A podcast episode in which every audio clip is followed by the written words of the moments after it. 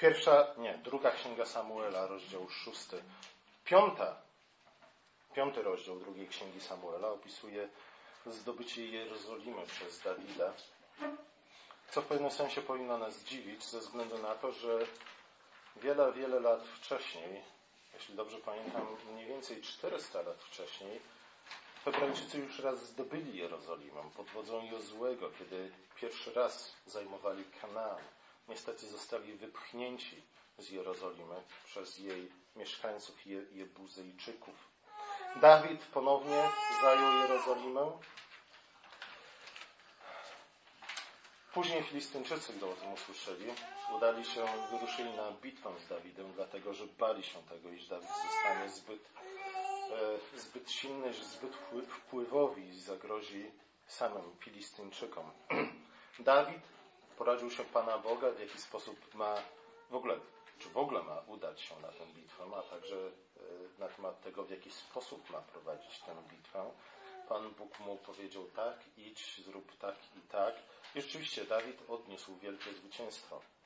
A zatem Jerozolima, miasto, które od samego początku miało być stolicą Izraela, miasto, które od samego początku miało stać się siedzibą dla Arki Bożej, dla skrzyni przymierza, miejscem nowej świątyni została w końcu ponad 400 lat po zajęciu ziemi obiecanej zdobyta na dobro przez Izrael, Izraelitów. Dawid ponadto pokonał swoich największych wrogów, Filistynów. Saul nie żyje. Dawid wcześniej, poprzednio, przez 7 lat był królem nad y, Judejczykami. Teraz został rozpoznany jako król nad całym Izraelem. I co jest pierwszą rzeczą, którą Dawid postanowił zrobić? Nie? Co byłoby pierwszą rzeczą, którą każdy normalny e, wódz, król, marszałek, jakkolwiek by go nie zwać, zrobiłby w takiej sytuacji? Stolica zdobyta, wrogowie pokonani. Pierwsza rzecz, jaką by zrobił, to co? Defiladę urządziłby w Moskwie najprawdopodobniej, nie? albo w Paryżu, albo jeszcze gdzie indziej. Urządziłby defiladę ku czci no oczywiście ku swojej własnej czci. Później zbudowałby sobie co? Łuk triumfalny. W naszym kraju nie ma tradycji budowania łuków triumfalnych, ale czy to pojedziecie na wschód, czy na zachód, od nas wszędzie pełno łuków triumfalnych. W Ślesinie jest jeden. Gdzie? W Ślesinie dla Napoleona został W. Ślesinie. Patrzcie, nigdy w życiu nie słyszałem o Ślesinie, ale może tam pojadę. W każdym razie, tak postąpiłby każdy normalny król, dowódca, zwycięzca, marszałek, prezydent. Dawid jednak postępuje w inny sposób. Dawid wie, od kogo otrzymał to zwycięstwo. Dawid wie, kto udzielił jemu i jego ludowi pokoju. I Dawid wie, komu należy się najważniejsza, największa cześć i dziękczynienie i kto powinien być e, centrum tych wszystkich uroczystości związanych z pokonaniem wrogów, związanych z nastaniem pokoju, końcem wojny i ze zdobyciem w końcu Jerozolimy, czy też odbiciem jej po raz drugi z rąk pogan, kananejczyków, złych i nikczemnych. W każdym razie pierwsza rzecz, która przychodzi Dawidowi do myśli, to jest to, aby sprowadzić w końcu Arkę Przymierza. Nie, Arka Przymierza Arka Pańska, nazywana też skrzynią przymierza. E, to była ta skrzynia, która stanowiła nie tylko centrum przybytku zbudowanego przez Mojżesza. E, to była ta skrzynia, w której znajdowały się trzy rzeczy. Oczywiście pamiętamy, jakie to były rzeczy. Przede wszystkim tablice kamienne, które Bóg dał Mojżeszowi z dekalogiem, z dziesięcioma przykazaniami. W tej skrzyni przymierza znajdowała się także manna, którą Bóg karmił Izrael na pustyni. W tej skrzyni przymierza znajdowała się także laska Aarona, która zakwitła, choć była martwa. I w ten sposób okazało się, że rzeczywiście to Aaron ma być arcykapłanem w Izraelu. E, ta skrzynia była wykonana z drzewa akacjowego, pokryta była złotem, wieko było szczero złote. Na wieku były umieszczone dwa cheruby, to tyle na temat tego, że w świątyni nie ma być żadnych obrazów. Nie? To powinno zweryfikować naszą interpretację drugiego przykazania, ale to może kiedy indziej. Stały dwa cheruby. I te dwa cheruby, nie, oczywiście ze swoimi skrzydłami rozpiętymi stanowiły tron Pana Boga. Nie? Skrzynia Przymierza wielokrotnie w Piśmie Świętym, zwłaszcza w psalmach, czytamy o tym, że Pan zasiada na chorubach. Nie? I oczywiście odnosimy to do dwóch rzeczy przede wszystkim. Do pierwszej, którą jest obłok chwały, wizja Ezechiela, początek księgi Ezechiela wyjaśnia nam, czym jest ten obłok chwały. Jest to chmara aniołów, cherubów, serafinów, które tłoczą się wokół Boga, tworzą ten obłok chwały i to na nim właśnie Bóg zasiada, jako na swoim tronie, dokładnie na serafinach. W każdym razie i na cherubinach. E, Arka Przymierza była tronem Bożym, który stał na ziemi. Nie? Miała przypominać Izraelowi o kilku rzeczach. Po pierwsze, miała przypominać Izraelowi o tym, że Bóg jest Panem zarówno nieba, jak i ziemi. Nie? Stąd Jezus miał rację, kiedy uczył nas modlić się słowami niech, niech co? Niech bądź wola Twoja, jak w niebie, tak i na ziemi. Nie? Dlatego, że Pan Bóg stworzył niebo i ziemię, dlatego jest królem nieba i ziemi. Oczywiście od czasu upadku Adama toczy się wojna, opanowanie nad ziemią. Wiemy, że decydująca bitwa tej wojny odbyła się na górze Kalwarii, czy też na Golgocie, e, ale Bóg jest królem ziemi. O tym miała przypominać Arka Przymierza, że Bóg zasiadający na cherubinach był także Bogiem, który zasiadał na skrzydłach tych dwóch cherubinów, które były na, siedziały na wieku skrzyni przymierza. Dlatego też Izraelici w którymś momencie, jakieś kilkadziesiąt lat wcześniej, doszli do wniosku, że należy wziąć tą, tę arkę z sobą, kiedy szli na wojnę z Filistynami. Nie? Ze względu na to, że to Pan Bóg prowadził ich do tej walki. Niestety z tych czy z innych powodów e, Arka została uprowadzona przez Filistynów, tak znalazła się w, w ich niewoli. Pamiętacie, co się później wydarzyło? Pamiętacie Dagona i co się z nim stało? E, pamiętacie, w jaki sposób Arka wróciła do Izraela? Wróciła w ten sposób, że Filistyni w którymś momencie stwierdzili, że muszą się pozbyć tej Arki ze względu na to, że jednak ten Bóg Izraelitów jest zbyt niebezpieczne dla nich, więc sadzili ją na nowy wóz zaprzągnięty w nowe cielaki, które poszły do stronę Izraela i zatrzymały się właśnie w domu Aminadaba, który, o którym dzisiejszy tekst wspomina i tam przebywały przez kilkadziesiąt co najmniej lat. Arka była czymś jeszcze. Nie? Arka przypominała Izraelowi przede wszystkim o tym, jak świat wyglądał na początku i jak świat miał wyglądać na samym końcu jego historii. Nie? Arka, już wielokrotnie o tym mówiliśmy, nie będę przypominał wszystkich szczegółów. E, Arka była w miejscu najświętszym, przybytku. Nie? Później została umieszczona w świątyni, także w miejscu naj, najświętszym. To miejsce najświętsze, w ogóle przybytek zbudowany przez Mojżesza, był symbolicznym ogrodem Eden. Nie?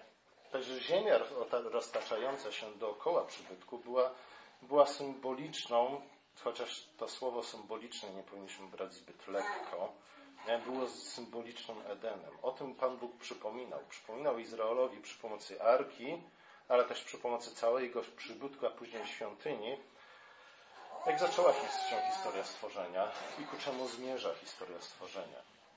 Przypomina, przypominał także Izraelowi o, o jego powołaniu, który które moglibyśmy e, nazwać edenizacją całej ziemi. Nie? Innymi słowy, Bóg chciał od samego początku, i to powiedział Adamowi i Ewie, i później wielokrotnie przypominał nam przez swoją historię, Bóg chciał, abyśmy przemieniali całą ziemię, a wręcz, jakbym powiedział, cały świat pod sklepieniem niebieskim funkcjonujący na podobieństwo ogrodu, nie? na podobieństwo ziemi jeden, żebyśmy wykorzystywali te wszystkie schematy, które Pan Bóg nam objawiał w ogrodzie, po to, aby według nich przemienić cały świat z chwały w chwałę. Niestety Arka znalazła się w niewoli filistyńskiej, później wróciła do Izraela. Tak naprawdę nigdy do końca nie wróciła do Izraela. Nigdy Arka nie, nie powróciła już do przybytku zbudowanego przez Mojżesza. Ten przybytek funkcjonował przez kilkadziesiąt lat, do czasu, właśnie, do czasu wydarzeń opisanych w dzisiejszym fragmencie. Ten przybytek funkcjonował, ale funkcjonował w innym miejscu, funkcjonował w Shiloh. E, tam były składane ofiary, ale tam brakowało tego najważniejszego elementu, a mianowicie Arki Przymierza, tronu Boga na ziemi. Tego artefaktu, jakbyśmy mogli powiedzieć, nie? który przypominał Izraelowi o tym, że Bóg jest z nimi. Przypominał o tym, że Pan jest Bogiem wiernym. Pan, który wyprowadził ich z niewoli, jest też Bogiem, który dotrzyma im wszystkich obietnic, które im złożył. Dawid postanawia sprowadzić, Dawid postanawia sprowadzić arkę do Jerozolimy. E, dlaczego postanowił sprowadzić arkę do Jerozolimy? To jest ciekawe, czytając komentarze, zwłaszcza bardziej liberalnych teologów, e, i to nawet całkiem mądrych teologów, choć liberalnych. E, często znajdujemy stwierdzenia, wyjaśnienia mówiące o tym, że Dawid w ten sposób po prostu chciał umocnić swoją władzę. Nie? Tak jak czyni to każdy normalny władca.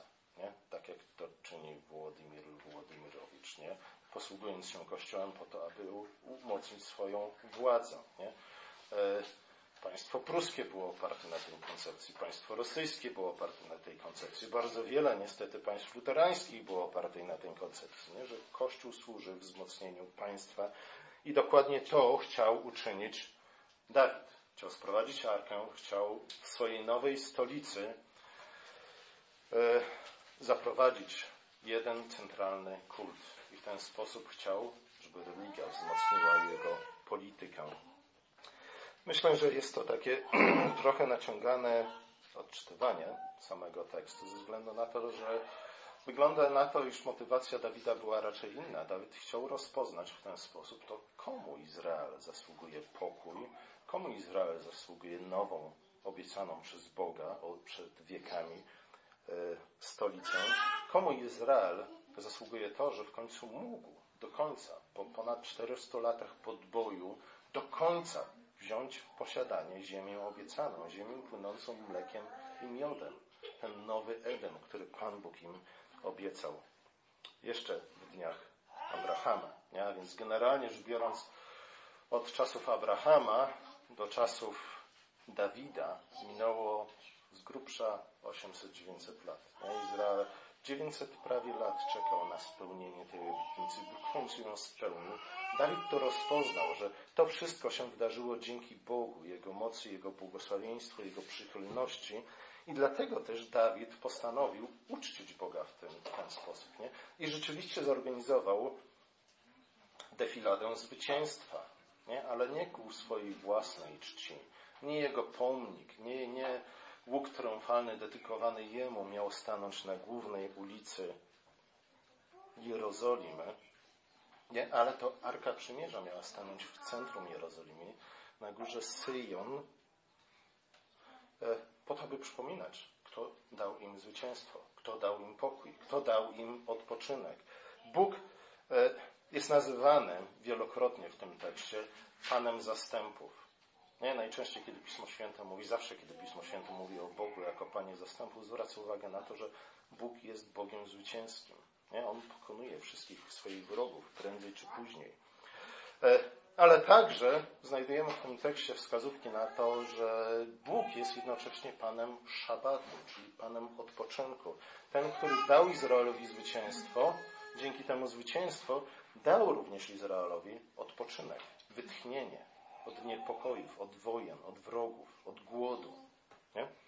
To wszystko świętuje Dawid, czy też chce świętować wraz ze swoim ludem, ze względu na to, że przy pierwszym podejściu Dawid niestety popełnia błąd. Nie był to pierwszy, nie był to też ostatni błąd w jego życiu. A może pierwszy, ale na pewno nie ostatni. Ze względu na to, że Dawid e, udał się do domu Abinadaba, wziął z sobą 30 tysięcy żołnierzy swoich, co jest ciekawe, ze względu na to, że w bitwie, w której Filistynie zdobyli Arkę Przymierza, właśnie 30 tysięcy Izraelitów zginęło z ręki Filistynów. Przypadek? Może tak, może nie. Sami rozsądźcie. W każdym razie Dawid udał się do domu Abinadaba i tam sporządzili nowy wóz, na który wsadzili arkę. Przypomina wam to coś? Nie Filistyni w ten sposób obeszli się z Arką Przymierza. I niestety Izraelici popełniają ten sam błąd. Nie? W jaki sposób e, czytamy później o tym nieszczęsnym Uzzie, który chciał podtrzymać biedną arkę, która spadała na ziemię nie? i Pan Bóg go zabił na miejscu. Uzza był synem Abinadaba. Nie? nie wiem dlaczego wymyślili wóz, może dlatego, że tak myśleli, że będzie szybciej, może dlatego, że w ten sposób arka przywędrowała do nich od Filistynów, ale na pewno nie tak Bóg chciał, żeby arka wędrowała. Nie? Często wyjaśniając ten fragment mówi się, a nie, Bóg jest dziwny, trudno Boga zrozumieć. W każdym razie to było... E, niektórzy wręcz twierdzą, że, że ten fragment w ogóle nie powinien znaleźć się w Piśmie Świętym. Ale od samego początku e, Pan Bóg powiedział, w jaki sposób arka ma być transportowana. Nie? W jaki sposób arka miała być zawsze transportowana i przez kogo miała być zawsze transportowana. Ja pamiętam, że, że w arce przy czterech rogach były zrobione obręcze, przytłoczone obręcze do arki, przez które miały być przenoszone, prze, przeciągane, nadziewane e, długie drągi nie? i na barkach e, pewnego rodu spośród lewitów, dokładnie nazywanych kechatytami, miała podróżować arka. Tylko i wyłącznie w ten sposób. Nie? Ale z jednej strony Pan Bóg wyraźnie powiedział, chłopaki, noście arkę w ten sposób, a nie w inny sposób. Nie? A oni powiedzieli, a nie, wóz. Dlaczego wóz? Skąd wóz? Nie wiemy. E, ale na pewno wcześniej nie skonsultowali się z prawem, które Pan Bóg im wcześniej dał. Może dlatego, że przez tak wiele lat nie nosili arki. Arka była, pozostawała w jednym miejscu. Później rzeczywiście na ramionach Kechatytów udała się do bitwy z na bitwę z Filistynami. Tam została e, zdobyta i przez kilkadziesiąt lat nie była noszona przez Kechatytów. Może wszyscy o tym zapomnieli. E, jedna jest jednak ciekawa rzecz. Nie? W jaki sposób Bóg reaguje na to niedopatrzenie, mógłbyśmy powiedzieć. Nie? Surowo. Strasznie surowo. Ale może jednak o czymś nam to y, powinno przypominać. Nie? Z jednej strony y, proste, zwyczajne przykazania, które Bóg ma daje, nam daje, a także przykazania związane z tym, w jaki sposób mamy obchodzić się z przedmiotami kultowymi, nie? których my nie posiadamy. Żaden z tych przedmiotów, które tutaj są, nie jest święty. Każdy z nich możemy wsadzić na wóz i nic się nie stanie, a nawet go podtrzymać, kiedy wóz się potknie. Nie? E, tamte przedmioty były jednak inne nie będę spędzał zbyt wiele czasu, ale pamiętamy, prawo mojżeszowe, wszystkie przykazania, także kult ustanowiony przez Mojżesza został dany Izraelowi w jednym celu, przede wszystkim w dwóch celach. Po pierwsze, jak mówił Mojżesz, żeby w ten sposób inne narody rozpoznały mądrość samego Pana Boga, ale z drugiej strony, jak mówi Paweł dzisiaj do Galacjan, e, te wszystkie przepisy, te wszystkie przekazania były naszym wychowawcą, nie? wychowawcą Bożego Ludu, który, który miał prowadzić nas ku dojrzałości nie? i przygotowywać na przyjście Chrystusa. Jednej z, jedną z rzeczy, którą musimy się nauczyć po to, żeby stać się ludźmi, ludźmi prawdziwie dojrzałymi, to znaczy dla większości z nas już jest za późno, ale dla naszych dzieci jest jeszcze jakaś nadzieja. Nie? Jedną z rzeczy, którą musimy nauczyć nasze dzieci, to co? Nie? To tego, że należy słuchać rozkazów. E, oczywiście wiecie w jakim sensie. Nie? Należy być posłusznym rodzicom. Zgadza się? To jest pierwsza rzecz, którą dzieci muszą się nauczyć. Nie, jeśli tego się nie nauczą, się nie nauczą się posłuszeństwa, a także cierpliwości, e, niestety zmarnujemy im całe życie. E, tego muszą się nauczyć w prostych rzeczy. Nie? Tego na przykład, że jak rano wstają z łóżka, to co robią? Nie będę pytał dzieci dzisiaj, co robią, jak staną z łóżka. Dobrze, że Filipa nie ma tutaj. Bo gdyby powiedział, to by zawstydził mnie. Ale, nie? Pierwsza rzecz, jaką wstają z łóżka, to co robią? Ścielą łóżko, tudzież myją zęby, nie? W zależności od tego, jakiś rygor ustanowiony.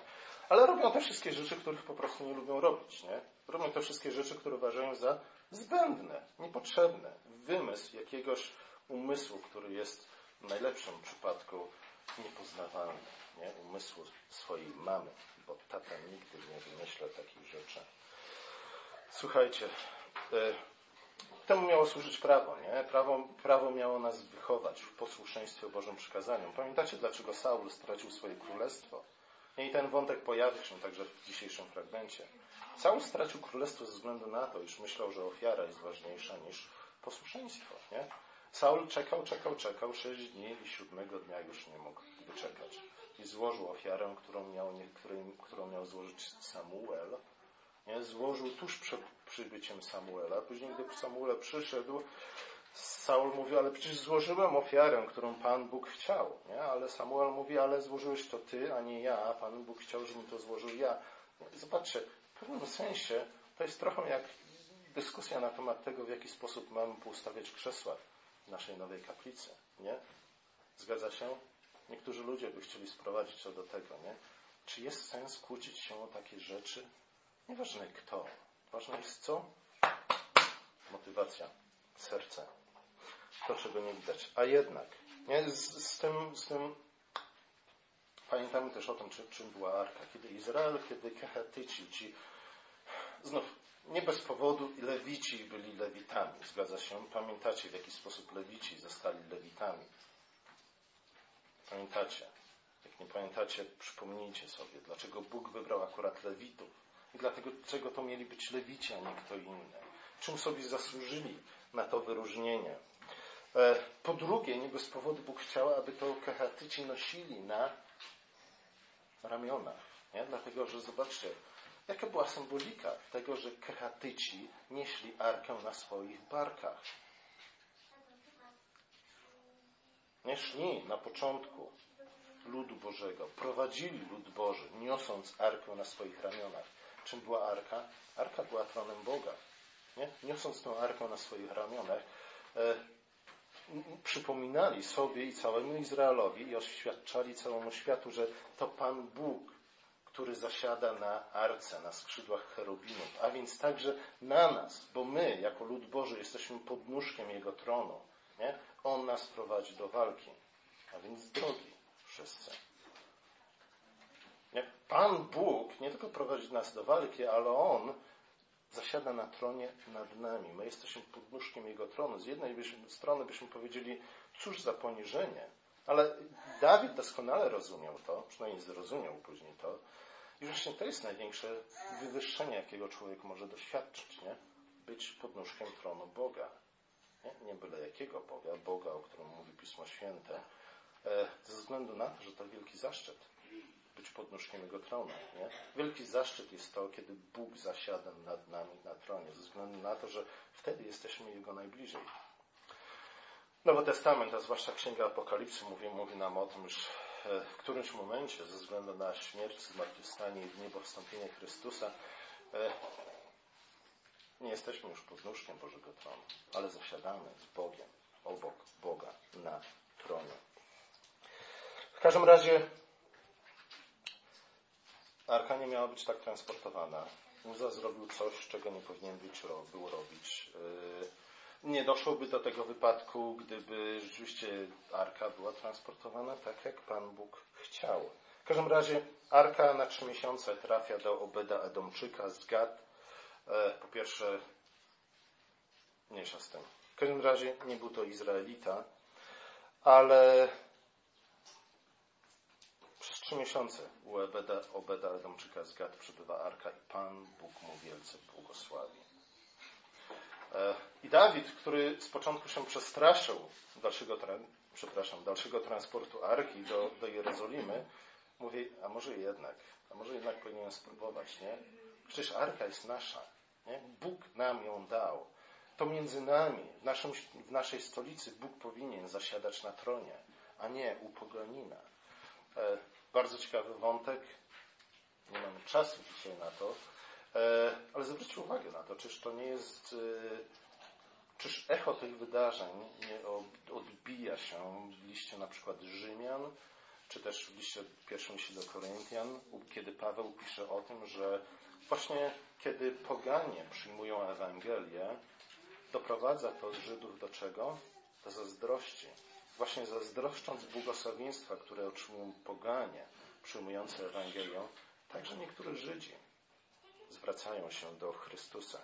Ta historia jest tego ilustracją. Dawid przestraszył się Arki, ale zobaczywszy błogosławieństwa, jakie otrzymał ten poganin ze względu na to, z prostego względu, że Arka po prostu była u niego, na jego klepisku stała, zaczął zazdrościć i powiedział, nie, jednak musimy sprowadzić Arkę. Ty, tym razem jednak Dawid poszedł po rozum do głowy, a dokładnie skonsultował się z prawem, e, przeczytał w jaki sposób Arka ma być transportowana i rzeczywiście Kehatyci na swoich ramionach nieśli tę Arkę. Z kolei Dawid też zabrał, zorganizował trupę muzyków i śpiewaków, e, też lewitów, jak czytamy później w tej przejściowej świątyni, którą zorganizował Dawid w Jerozolimie, zanim, w końcu Saul zbudował świątynię, e, po raz pierwszy przybytku, czy też w okolicach Arki, w otoczeniu Arki pojawiają się śpiewacy i muzycy. Do tej pory e, kult odbywający się w przybytku mojżeszowym był pozbawiony muzyki całkowicie, pozbawiony śpiewu całkowicie. Mówił o tym Jim Jordan jakieś dwa miesiące temu, więc odsłuchajcie sobie jeszcze raz jego kazanie, ale o to tutaj chodzi, to tutaj się dzieje w tym fragmencie. E, Dawid tańczy, a dokładnie Dawid wiruje, kręci się w kółko. To oznacza to słowo hebrajskie, które jest tu, tu użyte. E, wiem, że chcielibyście tańczyć na naszych nabożeństwach. E, może kiedyś porozmawiamy o tym, dlaczego nie jest to najlepszy pomysł. E, nie wydaje mi się, że ten, żeby ten fragment był dobrą podstawą do tego, żeby argumentować, iż wszyscy na każdym nabożeństwie powinniśmy kręcić się jak bąki. Rzecz, na którą chciałbym zwrócić uwagę, to to, iż reakcja Mikal, czy też Michal, córki Saula. Pamiętacie, w którymś momencie Saul, widząc Dawida, widząc jego popularność, widząc jego powodzenie, widząc jego waleczność, chciał związać Dawida ze swoim, nie tylko ze swoim dworem, ale także ze swoim domem. Dlatego dał mu za żonę swoją córkę Michal, też Mikal, jak mówi Biblia Tysiąclecia. Później niestety Saul zabrał Dawidowi tę żonę, a raczej kiedy Dawid musiał uciekać z pałacu Saula, Saul postanowił, postanowił dać tę żonę Dawida komuś innemu za żonę. E, życie Mikal, generalnie rzecz biorąc, było naprawdę pożałowania godne. Nie? To, czego doświadczyła to, w jaki sposób skończyła, niestety w pewnym sensie przypomina trochę jej ojca, króla Saula, który dobrze zaczynał, ale niestety źle skończył. I Michal jest tutaj zestawiona chyba z Dawidem, nie, nie bez powodu, ze względu na to, że rzeczywiście, jak mówi tekst, reprezentuje dom Saula, któremu Wraz z bezdzietną śmiercią Michal e, Bóg ostatecznie odebrał wszelką nadzieję na wszelką władzę sprawowaną w Izraelu.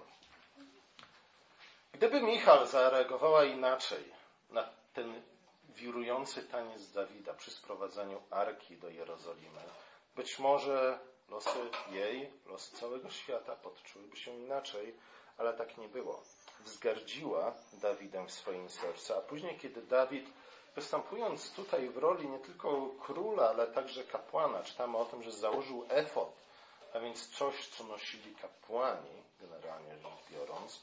E, później występuje w roli tego, który karmi swój lud, rozdając im kawałki mięsa, a także chleb z rodzynkami. Nie? To jest ten fragment, który mówi nam, że jednak na wieczerzy powinniśmy zjeść słodki chleb z rodzynkami. Mogę to dzisiaj powiedzieć. W każdym razie Dawid występuje w roli króla, występuje w roli kapłana także. Nie? Występuje w roli nowego Józefa. Nie, zobaczcie, z czym mamy tutaj do czynienia. Arka, tron Boga, końcu znajduje się w Jerozolimie, w miejscu, które Bóg sobie upatrzył i za czasów Mojżesza, aby stało się Jego domem i Jego siedzibą. Dawid zapewnia, oczywiście Pan Bóg poprzez Dawida zapewnia swojemu ludowi pokój nie? i teraz rozdaje mu dary, dobre dary, smakowite dary, po to, aby cały lud cieszyć się panowaniem Boga. Nie? Tak mogłaby wyglądać cała praktycznie historia świata, przynajmniej historia tej naszej planety Ziemi, gdyby Adam nie upadł, nie zgrzeszył w ogrodzie Eden. Nie? Tak wszystko miało wyglądać. Niestety potoczyło się inaczej. W każdym razie, kiedy Dawid przychodzi do swojego domu po to, aby przynieść to błogosławieństwo mięsa i chleba do swojego domu, Michał niestety zwraca się przeciwko niemu. E, zaczyna go atakować po raz kolejny. Wcześniej czytaliśmy, że zgardziła nim w swoim sercu i teraz zaczyna, zaczynać robić, zaczyna robić mu wy, wyrzuty w sposób bardzo ironiczny. Zaczyna kpić z Dawida i mówi o, jak to wsławił się dzisiaj król izraelski. Nie? Oczywiście nie chodziło jej o, o sławę, nie chodziło jej o chwałę, nie chodziło jej o coś całkowicie przeciwnego, jak to czasami bywa w żartach. E, W jej oczach Dawid pohańbił się. Pohańbił się tym i zachował się w sposób, który, nie, który królowi nie godziło się postępować. Tańczył, biegał, skakał, śpiewał na oczach niewolnic i służebnic swoich wojowników. Nie? I Michał mówi, tak nie przystoi królowi. Nie? Gdzie jest królu twoja godność? Król powinien zachowywać się odpowiednio. E, Dawid jednak mówi, słuchaj Michał, twoje pojmowanie sławy, chwały nie? jest całkowicie sprzeczne z tym, co mówi Pismo Święte. Ty w swoim myśleniu jesteś jak swój ojciec, Saul, ty w swoim myśleniu jesteś jak, jak poganie, jak Filistynie. Nie? Twoje myślenie na temat tego, co otacza nas prawdziwą chwałą, a co przynosi nam z drugiej strony hańbę, jest błędne, jest całkowicie odmienne od tego, czego nauczył nas Pan Bóg. Ja tu kolejny wątek nawiązujący do, do ogrodu, do upadku Adama. Nie? Tak jak w tym przypadku wtedy też między innymi chodziło o sławę, o chwałę, e, a z drugiej strony o wstyd i o hańbę. E, Jeśli tak wyglądała chwała, to Micha, Michal wolała hańbę. Mówi, nie potrzebuję tej chwały, której ty szukasz, nie? Wolę hańbę. I wtedy Dawid mówi do niej, słuchaj, nie? Rzeczywiście, niestety, otrzymasz to, o co prosisz. Otrzymasz hańbę e, i umrzesz w zawstydzeniu raczej z tego, z tego względu, nie, że nie chciałaś cieszyć się chwałą, którą, którą dał nam Bóg. I Dawid mówi, słuchaj, nawet gdybym miał się poniżyć jeszcze bardziej, to poniżyłem się, czy też uniżyłem się w oczach Michał, poniżył się. Dawid mówi, uniżyłem się przed Panem Bogiem. Nie czyniłem to na pokaz, nie czyniłem tego po to, aby szukać poklasku wśród tych dziewek, ale uniżyłem się przed Bogiem ze względu na to, że w ten sposób chciałem oddać Mu cześć i honor, respekt, pokazać, że to Jemu, Jemu zawdzięczamy to wszystko. Pokój, bezpieczeństwo, dostatek, pełne brzuchy, dobre wino i co tam jeszcze? Mleko i miód. E, mówi, w Twoich oczach to wygląda jako poniżenie się, jako zachowanie niegodne króla. Ale poniżyłbym się, poniżyłbym się w Twoich oczach jeszcze bardziej po to, żeby podziękować Bogu za to, co zrobił. Dawid zatem uniżył się przed Panem. Cała ta historia w zasadzie do tego się sprowadza. Dawid uniżył się przed Panem. Dawid rozpoznał rolę, jaką Bóg gr- odgrywał w historii Izraela ale też w jego własnym życiu. Nie? Bez Boga, bez namaszczenia Duchem Świętym, Dawid nie dokonałby żadnej z tych rzeczy, jakie dokonał. Nie? Może by odniósł wielkie zwycięstwa, ale nie byłyby to dobre zwycięstwa. Nie byłyby to zwycięstwa, które w końcu zapewniłyby ludowi Bożemu pokój i dostatek. Dawid rozpoznaje to wszystko, dlatego uniżył się przed Panem nie? i Pan go wywyższył. Nie? Był dumny z tego, że może być podnóżkiem tronu Boga na ziemi. Michal zachowała się dumnie i została poniżona z tego powodu. Nie? Zwróćcie uwagę na to, że e, kiedy rozpoczynają się Ewangelie, nie? zarówno Elżbieta, jak i Maria, jak i Zachariasz e, dokładnie o tym śpiewają. Nie? I o tym też mówiła, czy też modliła się Anna, matka Samuela, na początku samej pierwszej księgi Samuela. E, O tym chodziło. Nie o to chodzi między innymi w, w Ewangelii. I w Królestwie Bożym, że ci, którzy są gotowi do tego, aby uniżyć się przed Panem, czyli rozpoznać prawdziwie, z wdzięcznością, nie? rolę, jaką Bóg odgrywa w ich życiu, ci zostaną wywyższeni. Ci natomiast, którzy jak Michał, a wcześniej jej ojciec Saul, e, zachowują się dumnie i pysznie. W związku z tym nie, nie okazują właściwej wdzięczności Bogu, ani też posłuszeństwa, ci końcu zostają uniżeni. Pomódlmy się.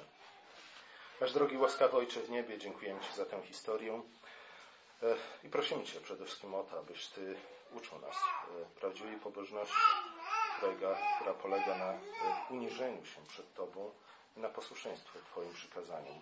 Prosimy Cię o to, abyśmy czynili to chętnie, prosimy Cię o to, abyśmy czynili to z cierpliwością, prosimy Cię też o to, abyśmy czynili to z nadzieją, z nadzieją, że Ty dotrzymasz swoich obietnic i w końcu wywyższysz nas. Tak jak wywyższyłeś Twojego Syna, Jezusa Chrystusa. Amen.